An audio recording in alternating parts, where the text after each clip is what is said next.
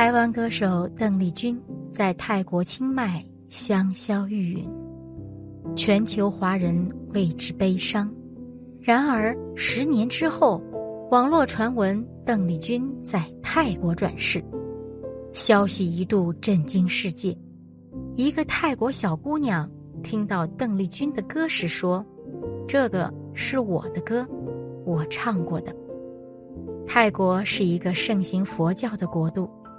这里流传着许多轮回转世的传奇实例。泰国姑娘朗嘎拉姆与邓丽君的不解之缘引起舆论关注。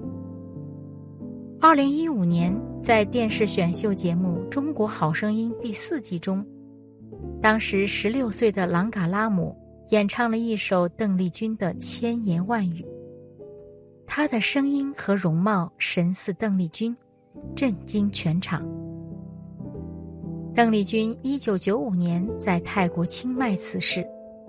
四年后，朗嘎拉姆在泰国的甘彭毕府出生。由于朗嘎拉姆的外貌和歌声与邓丽君极其相似，因此人们都称她为邓丽君转世。而她也笑着说：“很荣幸能和前辈这么有缘，可能与上辈子有关系。”朗嘎拉姆小时候和弟弟跟外婆住在一起，与城市里的孩子不同，他没有地方学中文，也不会中文。然而，朗嘎拉姆却奇迹般的会唱中文歌。我三岁开始唱歌，拉姆说，那时是小孩子，就是喜欢唱，但五岁的时候就有了梦想了，想当歌手，当歌星。七岁时，拉姆听到邓丽君的中文歌曲《甜蜜蜜》，感觉很熟悉，听了两三遍就会唱了。父母很惊异，而拉姆却说：“这个是我的歌，我唱过的。”三个月后，原本不会中文的他会唱邓丽君的二十五首中文歌，震惊当地华人。很多人相信邓丽君。真的归来了。很快，拉姆就在当地小有名气，当地的一些歌厅经常请他去唱邓丽君的歌。台湾的旅游团到泰国举办活动，也请他去唱邓丽君的歌。拉姆后来有机会到中国留学，因他神似邓丽君的外貌和歌声，在中国也掀起一场追寻邓丽君的风潮。在邓丽君生前住过的房间里，拉姆毫无陌生感，那么悠然地打开尘封已久的厚厚的窗幔，静静伫立在窗前眺望。然后他居然指着沙发椅说：“这是我喜欢坐的地方，在这里读书。”这样说完，拉姆在椅子上坐下，潸然泪下。他微侧身子。遮住了心酸的脸庞，用一抚头发，努力恢复着仪态。一个小小的、不经意的动作，再一次让观者惊悚，和邓丽君一模一样。只听他哽咽着说：“我也没想到会回来一次。二十年了，其实我没想到自己会回来一次。我觉得应该很开心回来了。”因为我很喜欢这个地方，曾像我家一样。有二十年了吧，我就感觉很想念他。看到此景，对很多人来说，拉姆已经不是一个像邓丽君的问题了。他的出现，让震惊的人们无法回避轮回转世那神秘的领域。其实，在泰国。人们认为轮回转世是一件很自然的事情。泰国的小学会请僧人来讲授六道轮回，而泰国人无论长幼，普遍保持着敬佛拜佛的古老习俗，也相信传统的观念，即我们的灵魂在不断的轮回转世。古代的中国人也同样相信轮回转世，敬神信佛。朗嘎拉姆的出现对很多喜爱邓丽君的歌迷来说是一大安慰。人们称她为“小邓丽君”。有歌迷说，虽然有很多人模仿邓丽君，但是听到朗嘎拉姆唱歌时，会感觉那不是在模仿，那就是邓丽君的歌声。就像拉姆自己说的那样，这个是我的歌，我唱过的。朗嘎拉姆也表示自己没有刻意模仿邓丽君。模仿一个人是很难的事情，会很不舒服。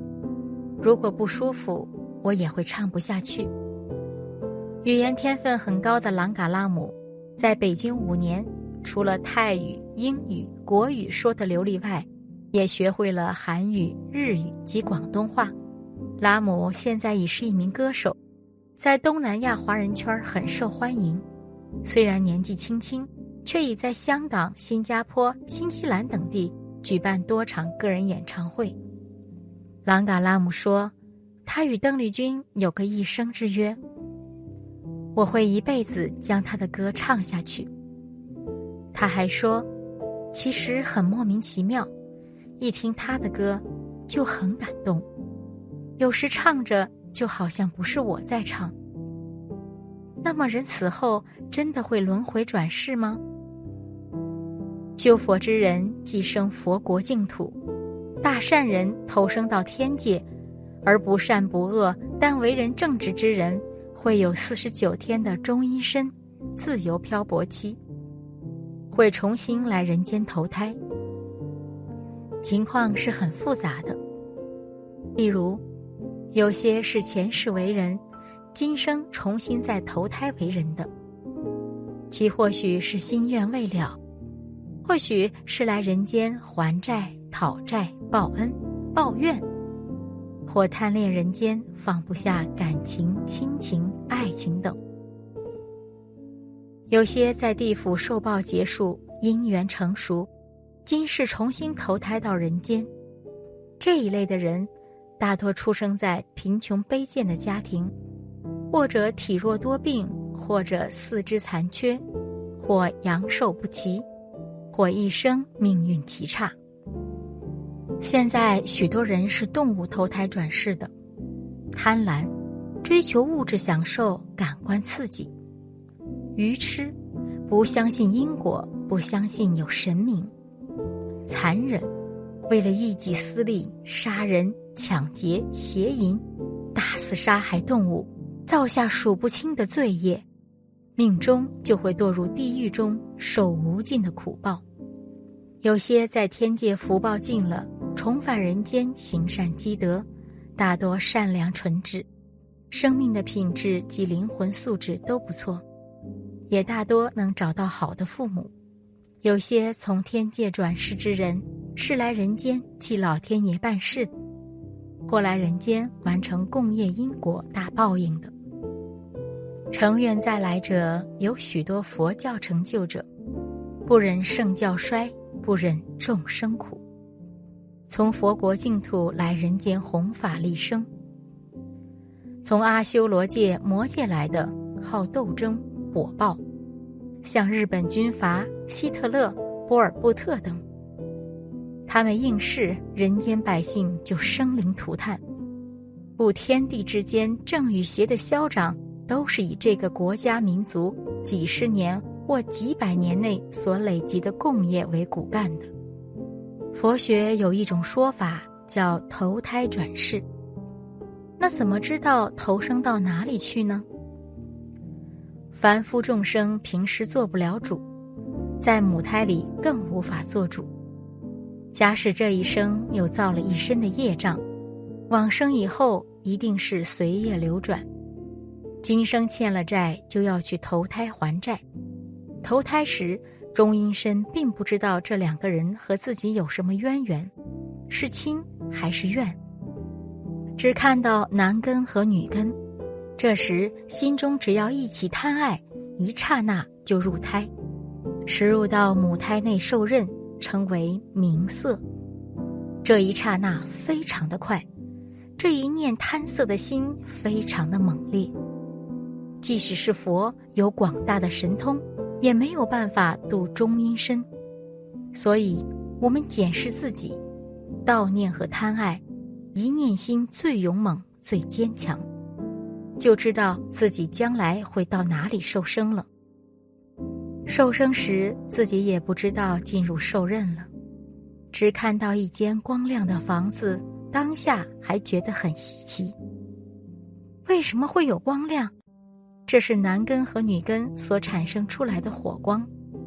等到结束。一下昏天暗地，想出来也出不来，就好像走进一个四面封闭的房子，连钻都钻不出来，焦急的不得了。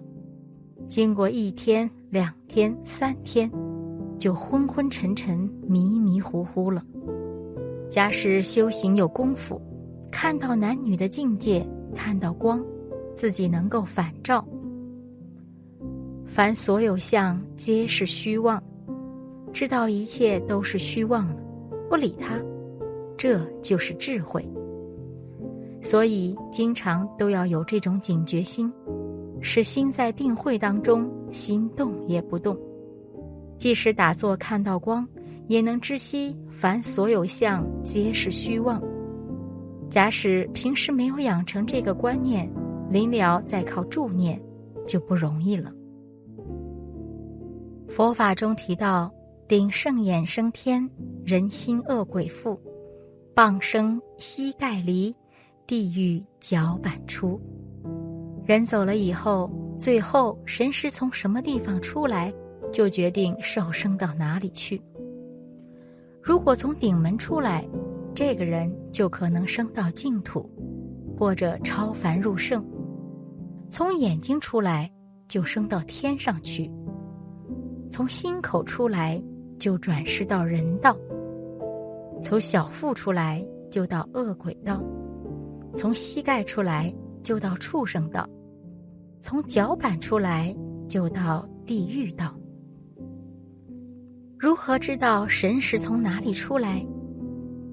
人走后，经过八到二十四小时后，身体哪个地方还是温的？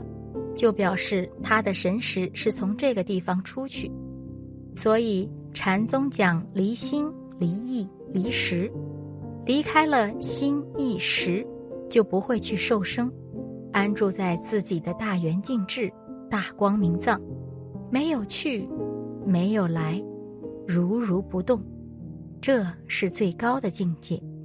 最高的境界必须要经过转识成智才能达到。虽然现在没有证到这个境界，但看到外面的境界，不要生贪爱，就能够得到解脱。如古人所说：“见境不生贪爱，于理不生分别，不与理中生分别，是故其中最吉祥。”什么是见境不生贪爱？看到外面任何境界，不贪、不爱、不争。但是也不能离开境界。所谓十字街头好打坐，百花丛里过，片叶不沾身，处处都是道场。有些人听到见境不生贪爱，干脆眼不见心不烦，躲到石洞里去。这种观念也不正确。有一个石洞的境，还是一种执着。所谓见境不生贪爱，就是要磨练这念心，这是修行的根本。经常检讨考验自己，对境是否产生贪爱。打坐时就要用般若智慧照他一下，从内至外，从上至下，从过去到现在，分析一下，把心中的贪爱通通去除。这就是转识成智了生死的方法。于理不生分别，就是师父说法，大众听法，这念心如如不动。不动即是涅盘真空之理，清清楚楚就是菩提智慧之理。安住在这个地方是最吉祥、最安全的净土，什么人都找不到自己。开悟就是悟这个理，悟了还不算，还要继续保任，转识成智，就能了生死。这就是修行。本期视频就到这里了，感谢大家的观看。如果您喜欢这个视频，记得点击订阅并分享给您的朋友。我们下期再见。